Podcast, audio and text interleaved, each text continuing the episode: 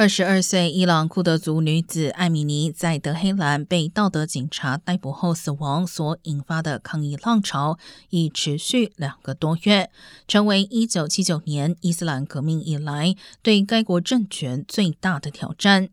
伊朗检察总长蒙塔兹瑞上周末出人意料地表示，道德警察已经废除，但支持抗议民权人士表示，当局对女性穿着的限制并没有改变，政府就废除道德警察也没有发布明确公告。社群媒体上仍有人号召继续发动三天罢工。